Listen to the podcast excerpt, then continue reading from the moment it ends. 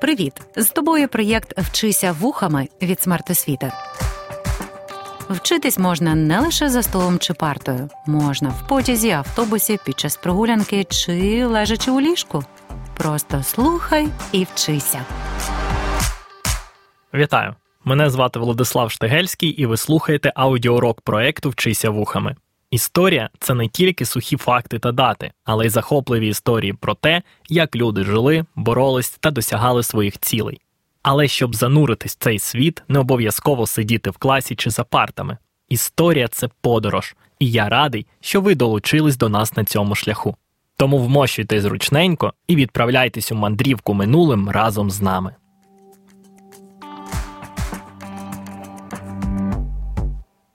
Чи часто ми в нашому житті чуємо слово революція? Що таке ця революція? Революція швидка докорінна зміна всієї системи, на відміну від еволюції, де відбуваються поступові зміни. Які б події у вашому житті ви б змогли назвати революцією? Суспільство це живий організм, який постійно розвивається, проходить через кризи та перемоги. 19 століття перетворювало українців на сучасну націю. Перша світова війна, що призвела до розпаду великих імперій, ще більше прискорила цей процес. На початку ХХ століття українці, як і інші поневолені імперіями народи, отримали можливість побудувати свою державу. Понад 100 років минуло з того моменту, як в Києві була проголошена незалежність Української Народної Республіки. Все це відбувалось в рамках Української революції. Українською революцією називають події 1917-1921 років, яка поділяється на три етапи. Перший етап березень 1917, квітень 1918 років, доба Центральної Ради. Другий етап квітень 1918, грудень 1918, Українська держава Павла Скоропадського. Та третій етап грудень 1918, листопад 1921, доба директорії УНР і боротьби за збереження державності. Отже, сьогодні ми почнемо розбиратися щодо чого в українській революції, поговоримо про початок першого етапу, а саме про події березня-листопада 1917 року, і, зокрема, дамо відповіді на такі питання: що таке Українська Центральна Рада і яку роль вона відіграла в умовах революції? Якими були причини української революції, яких змін очікували українці, і якими були погляди тогочасних політиків? Що таке українізація армії та до чого тут тероборона? Що таке перший та другий універсали, та чому після проголошення автономії довелось зробити крок назад? 23 лютого 1917 року за старим стилем і 8 березня за новим в Російській імперії розпочалася революція, яка отримала назву Лютневої. Всі дати в тексті будуть за новим стилем. Справа в тому, що Російська імперія жила за юліанським, тобто старим календарем, який на 13 днів відставав від сучасного Григоріанського. В 1918 році ми стали жити, як і всі європейці, за Григоріанським. Ось звідки дати за новим та старим стилем. Революція розпочнеться з робітничих страйків в Петрограді, тодішній столиці держави. Влада спробує силою розігнати страйкерів, проте війська почнуть переходити на бік протестувальників. Страйки перетворяться на збройне повстання. Вже 15 березня Микола II, порадившись з військовими, зречеться престолу на користь свого брата Михайла.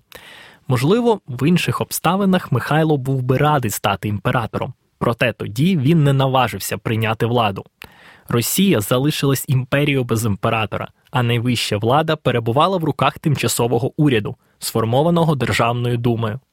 Уряд обіцяв запровадити політичні свободи, провести амністію, підготувати вибори до установчих зборів, скасувати смертну кару, заборонити будь-яку станову, релігійну і національну дискримінацію. Завдяки цьому дуже швидко активізувався і український національний рух. Коли в Україні відбувалася революція гідності, завдяки інтернету ми мали можливість слідкувати за подіями онлайн.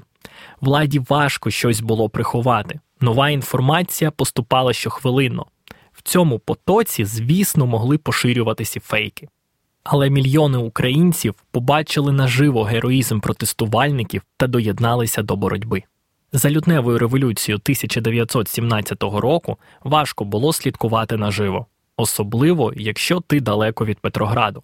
Наприклад, київські газети майже нічого не писали про те, що відбувається в Петрограді.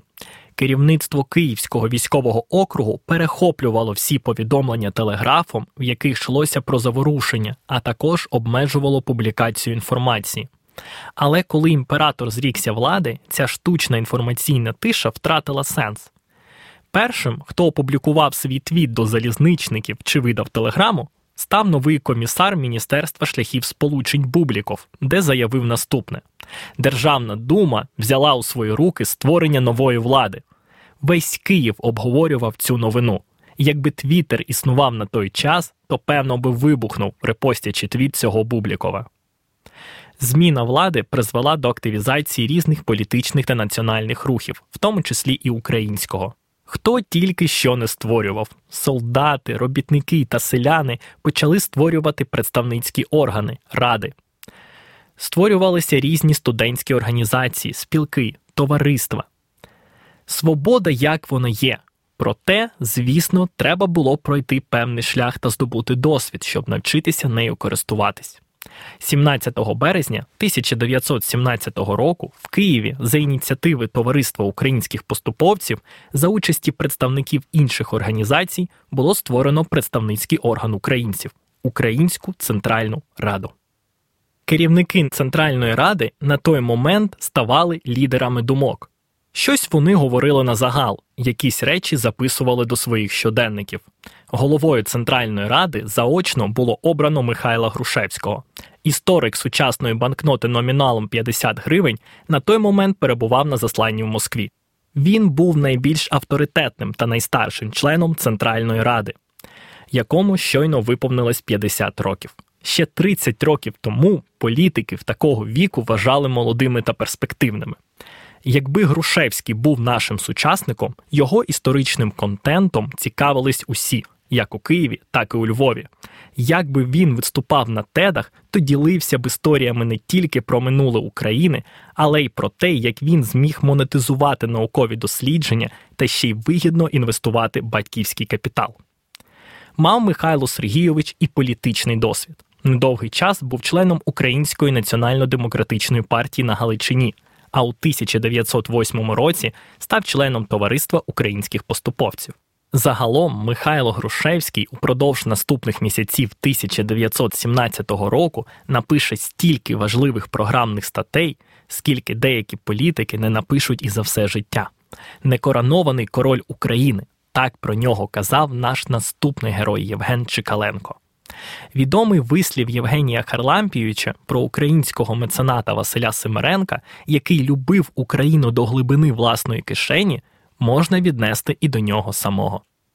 За рахунок Чекаленка виходили твори багатьох письменників від Франка до Винниченка. Саме він фінансово забезпечив будівництво Українського академічного дому у Львові і певний час видавав та редагував єдину українську газету Рада. За висловом літературознавця Володимира Панченка, Євгеній Чикаленко був менеджером українського руху. І чому жодна з головних вулиць столиці ще досі не названа на його честь? Круто, що до створення Української центральної ради долучилась велика кількість представників української культурницької інтелігенції. Як би ви хотіли щось дізнатись про український фемінізм тих часів, то вам варто було б підписатись на письменницю Людмилу Старицьку Черняхівську, слідкувати за свіжими оглядами та переказами літературних творів, які ви не встигли прочитати до уроку, можна звернутись до літературних критиків Сергія Єфремова чи Андрія Ніковського. А от про політику розповів би Дмитро Антонович, і це лише частина діячів УЦР. Не будемо говорити про зустрічі блогерів з підписниками, проте Центральна Рада змогла б дати фору будь-кому з сучасних лідерів думок. Вже 1 квітня в Києві відбулася 100-тисячна маніфестація. На всенародному вічі на Софіївській площі пролунала одна з головних вимог Центральної Ради автономія України. Чому не незалежність? Діячі, які творили українську революцію, не мали політичного досвіду якісь речі їм доводилось робити інтуїтивно. Переважна більшість діячів УЦР вірила в те, що в майбутньому можна буде перебудувати Росію на демократичну федеративну республіку, де кожна нація матиме свободу.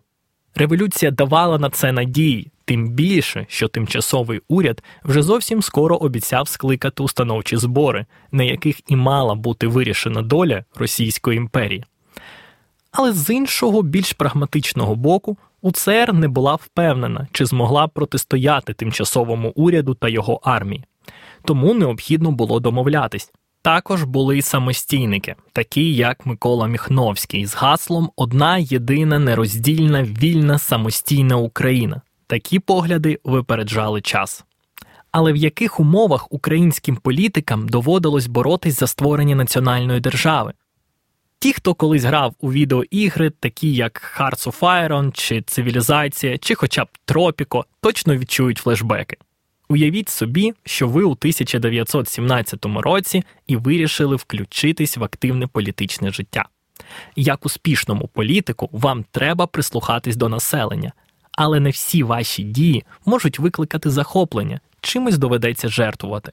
А чого хочуть громадяни? Ось вам і уявний тест: хто ти з політиків: Винниченко чи Скоропадський? Щоб дати відповідь на це питання, давайте звернемось до історії десятиліття до подій лютневої революції. Так ми зможемо зрозуміти настрій населення у державі та описати різні підходи Винниченка та Скоропадського. Російська імперія ніколи не була раєм на землі для її підданих. Вона мала ряд економічних та політичних проблем, які тягнулись десятиліттями, і Перша світова війна їх ще більше загострила. Напередодні 1917 року влада імператора вже не була абсолютною. Нагадаю, що революційні події 1905-1907 року примусили Миколу II нарешті проголосити громадянські свободи і створити законодавчий орган Державну думу. Проте до повноцінної демократії було дуже далеко. Більшість громадян так і не отримала можливості впливати на політику держави. Виборча система була дуже складною і влаштованою так, щоб більшість обраних депутатів були лояльними до імператора. Українські політичні партії не брали участі у діяльності Думи, ба більше через урядові заборони та насильницькі дії з боку влади та так званих чорносотенців, єдиною активною українською організацією залишалось товариство українських поступовців. Влада активно продовжувала ігнорувати окремішність українців, розганяючи фейки, як українці були вигадані поляками та австрійцями. Тому запит з боку української національної інтелігенції був очевидним. Росію треба було перебудувати на основі реальної демократії і визнання національно-культурних прав кожного народу. На початок 1917 року 80% населення України це селяни. Земля для селянина це основний засіб виробництва, можливість забезпечити себе і свою сім'ю. Робота на землі це його спосіб життя. Рецепт успіху простий: вирощуєш, продаєш частину врожаю, отримуєш гроші, купуєш, що треба для себе і для господарства. Повторюєш цей цикл до нескінченності. Спробуйте пограти у якусь веселу ферму, через скільки ви втомитесь від одноманітності. Проблемою було те, що більша частина селян залишалась малоземельними чи навіть безземельними. Для задоволення потреб власного господарства їм не вистачало, тому вони наймались працювати найбільш успішних односельців чи батракували у поміщиків. Тодішньому устрої вони вбачали несправедливість. Тому, якщо селяни середняки чи заможні селяни бажали зберегти власне господарство, то бідні селяни хотіли отримати землю. Для останніх простим рішенням було б забрати ділянки у поміщиків, у володінні яких перебувало приблизно 40% всієї сільськогосподарської землі. Щоправда, якщо перестаратись, то можна зруйнувати ефективні господарства, які приносять гроші до бюджету. Ну і що далі з економікою? І взагалі, це ж треба знайти гроші, щоб цю землю у поміщиків викупити. А якщо порушити закон і просто відібрати, то який бізнесмен в майбутньому захоче з вами співпрацювати? Словом, пошук золотої середини, аби всім догодити та лишитися на плаву, був тим ще викликом. Імперська влада із цим не впоралась, тому серед селян підтримки не мала. З робітниками все теж було не так просто. Робочий день тривав 12-14 годин. Невисокі зарплати, система штрафів, завдяки чому підприємці платили на руки ще менше. Тож робітники також висували вимоги покращити їх становище. Іноді дуже радикально. Наприклад, запровадити робітничий контроль, аби власники не могли звільняти працівників без згоди всього колективу, або ж одноосібно визначати рівень заробітної плати. В найбільш радикальних вимогах звучала також націоналізація підприємств. І тут знову постає питання збалансованої політики: чи підуть підприємці мовчки на такі умови? Скільки заводів так закриється, і які наслідки будуть для економіки? Перша світова війна додала ще більше проблем. По-перше, інфляція була високою, навіть підвищення заробітних плат не встигало за ростом цін. По-друге, відбувалась постійна мобілізація до лав армії, тому виник дефіцит робочої сили на підприємствах і в селі. А найголовніше, що від війни, яка не мала сенсу для населення, втомились всі. Тому ще однією вимогою населення стане вихід з війни. Тимчасовий уряд проголосив, що буде воювати до переможного кінця, тому почав втрачати довіру та підтримку. Тож які погляди мав транслювати політик, аби його підтримали серед населення? Поставте на паузу і трохи подумайте, що б запропонували зробити ви. Якщо ви обрали шлях забрати землю в поміщиків, обмежити приватну власність, вийти з війни за будь-яку ціну, то ви соціал-демократ Винниченко. А от якщо ви зробили ставку на землевласників та бізнесменів, ви консерватор Павло Скоропадський. Але так, щоб сподобатись людям, набрати максимум підписників, необхідно було бути соціалістом, бо ця ідеологія тоді була в тренді. На початку 1917 року відновила свою діяльність Українська соціал-демократична робітнича партія або скорочено УСДРП. Також була створена Українська партія соціалістів-федералістів або УПСФ, і Українська партія соціалістів-революціонерів або УПСР. Остання була найпопулярнішою, бо в першу чергу орієнтувалась на селян. З іншого боку, була утворена Українська демократично хліборобська партія, що орієнтувалась на землевласників. Але на момент 1917 року її час ще не настав. Тож головними партіями стануть УСДРП та ОПСР, тобто соціал-демократи та соціалісти-революціонери. В центрі революції буде два головних питання соціальне і національне, тобто становище бідних верств населення та питання виходу з держави, що веде виснажливу війну.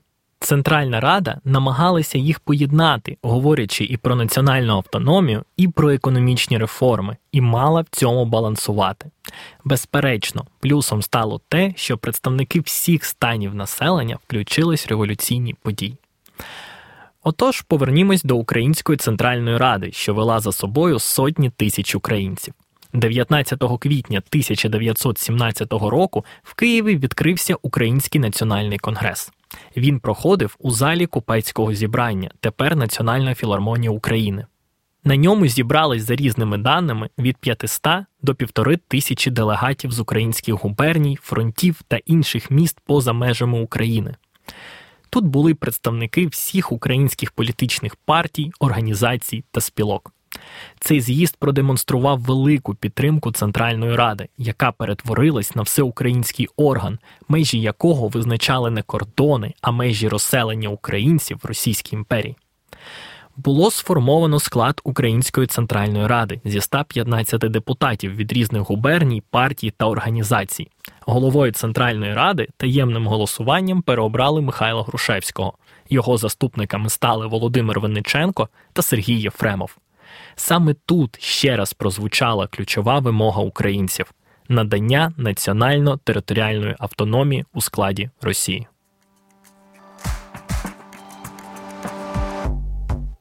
Сьогодні Збройні сили України користуються підтримкою кожного українця. Українські військові зіграли велику роль і під час української революції понад 100 років тому. Через службу в армії та криваву затяжну війну пройшло декілька мільйонів українців. Переважно це були селяни. Війна змінила їхній світогляд. Вона дала їм досвід організації, показала, що світ не обмежувався лише малою батьківщиною рідного села, зіштовхнула з іншими народами та їхніми арміями, продемонструвала їхню відмінність.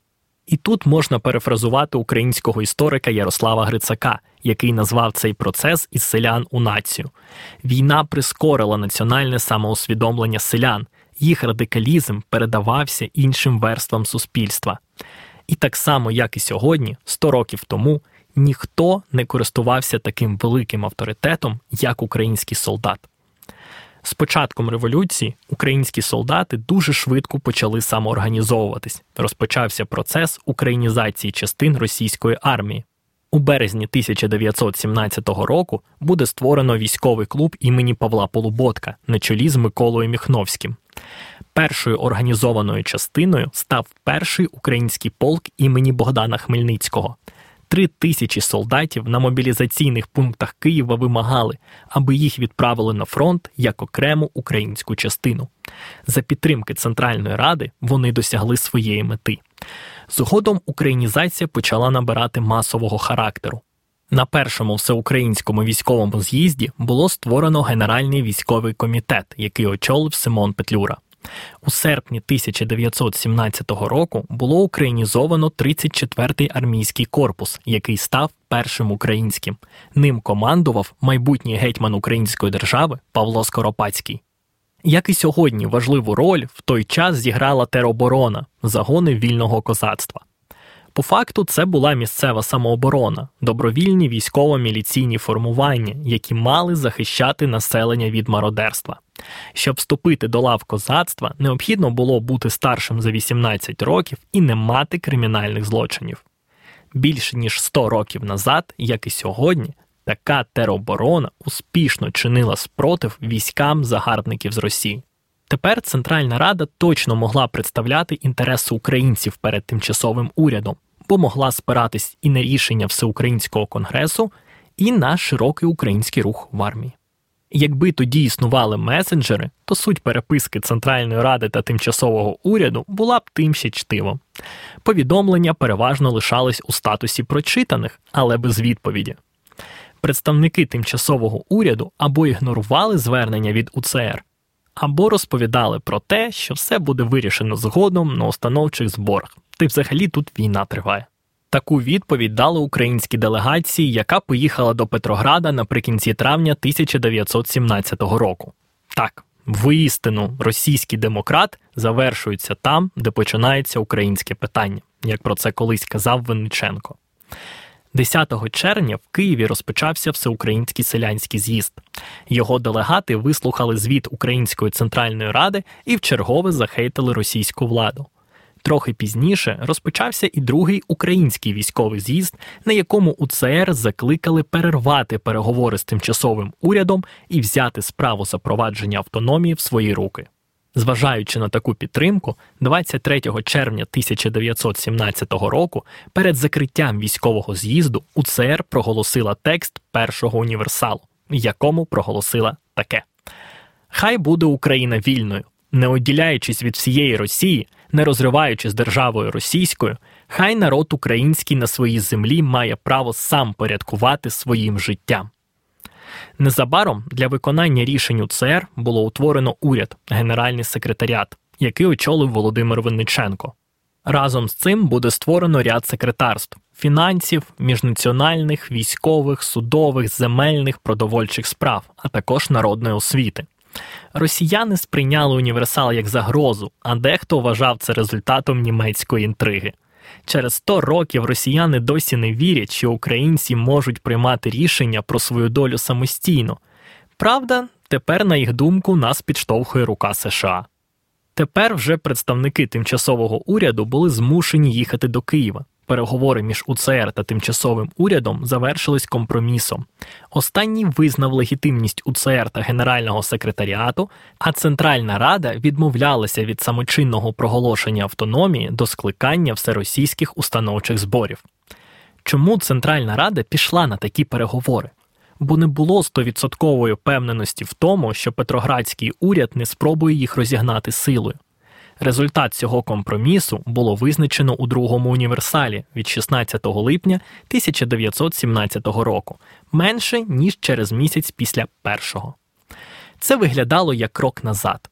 Проте, чи було це поразкою? Як і тодішні політики, історики досі дискутують з цього приводу, адже визнання українських органів влади було неабияким прогресом. Проти другого універсалу виступили самостійники, солдати українізованого полку імені Павла Полуботка, які намагались захопити владу в Києві і примусити УЦР проголосити незалежність. Але виступ було швидко придушено, повстанців відправили на фронт. Другий універсал спровокував кризу в російському уряді, адже не всі політики погоджувались з визнанням УЦР. Тим часом армія терпіла поразки на фронті, а спроба наступу провалилась. Російська армія перебувала на межі розпаду. Наприкінці серпня 1917 року владу спробував захопити головнокомандувач збройних сил Лавр Корнілов. Україна на фоні цього хаосу була острівцем стабільності але важливо було вирішити питання повноважень Генерального секретаріату. Для цього делегація УЦР знову відправилася до Петрограду з проектом статуту Вищого управління України. Як завжди, тимчасовий уряд не вислухав жодних пропозицій і відправив власний документ тимчасову інструкцію. Влада Генерального секретаріату була обмежена територією п'яти губерній Київської, Волинської, Подільської, Полтавської та Чернігівської мали бути ліквідовано секретарство військових та міжнаціональних справ. Після бурхливих дискусій і навіть спроби Винниченка піти у відставку УЦР погодилася на ці умови. Проте такі кроки лише загострювали стосунки Києва та Петрограда. Але спроб розв'язати національне питання мирним шляхом Центральна Рада не полишала. За ініціативи УЦР наприкінці вересня 1917 року в Києві відбувся з'їзд народів Росії. У роботі з'їзду взяли участь делегати від майже 12 національностей українців, кримських татар, поляків, євреїв та інших поневолених народів. Знайшлося навіть місце для росіян. З'їзд ухвалив постанову про потребу перетворення Росії на федеративну державу. Вже у жовтні 1917 року УЦР почала готувати всеукраїнські установчі збори, де мала вирішитись доля України. У відповідь на це Володимира Винниченка викликали до Петрограда, а тимчасовий уряд планував розігнати Центральну Раду. Проте самому російському уряду залишалось недовго.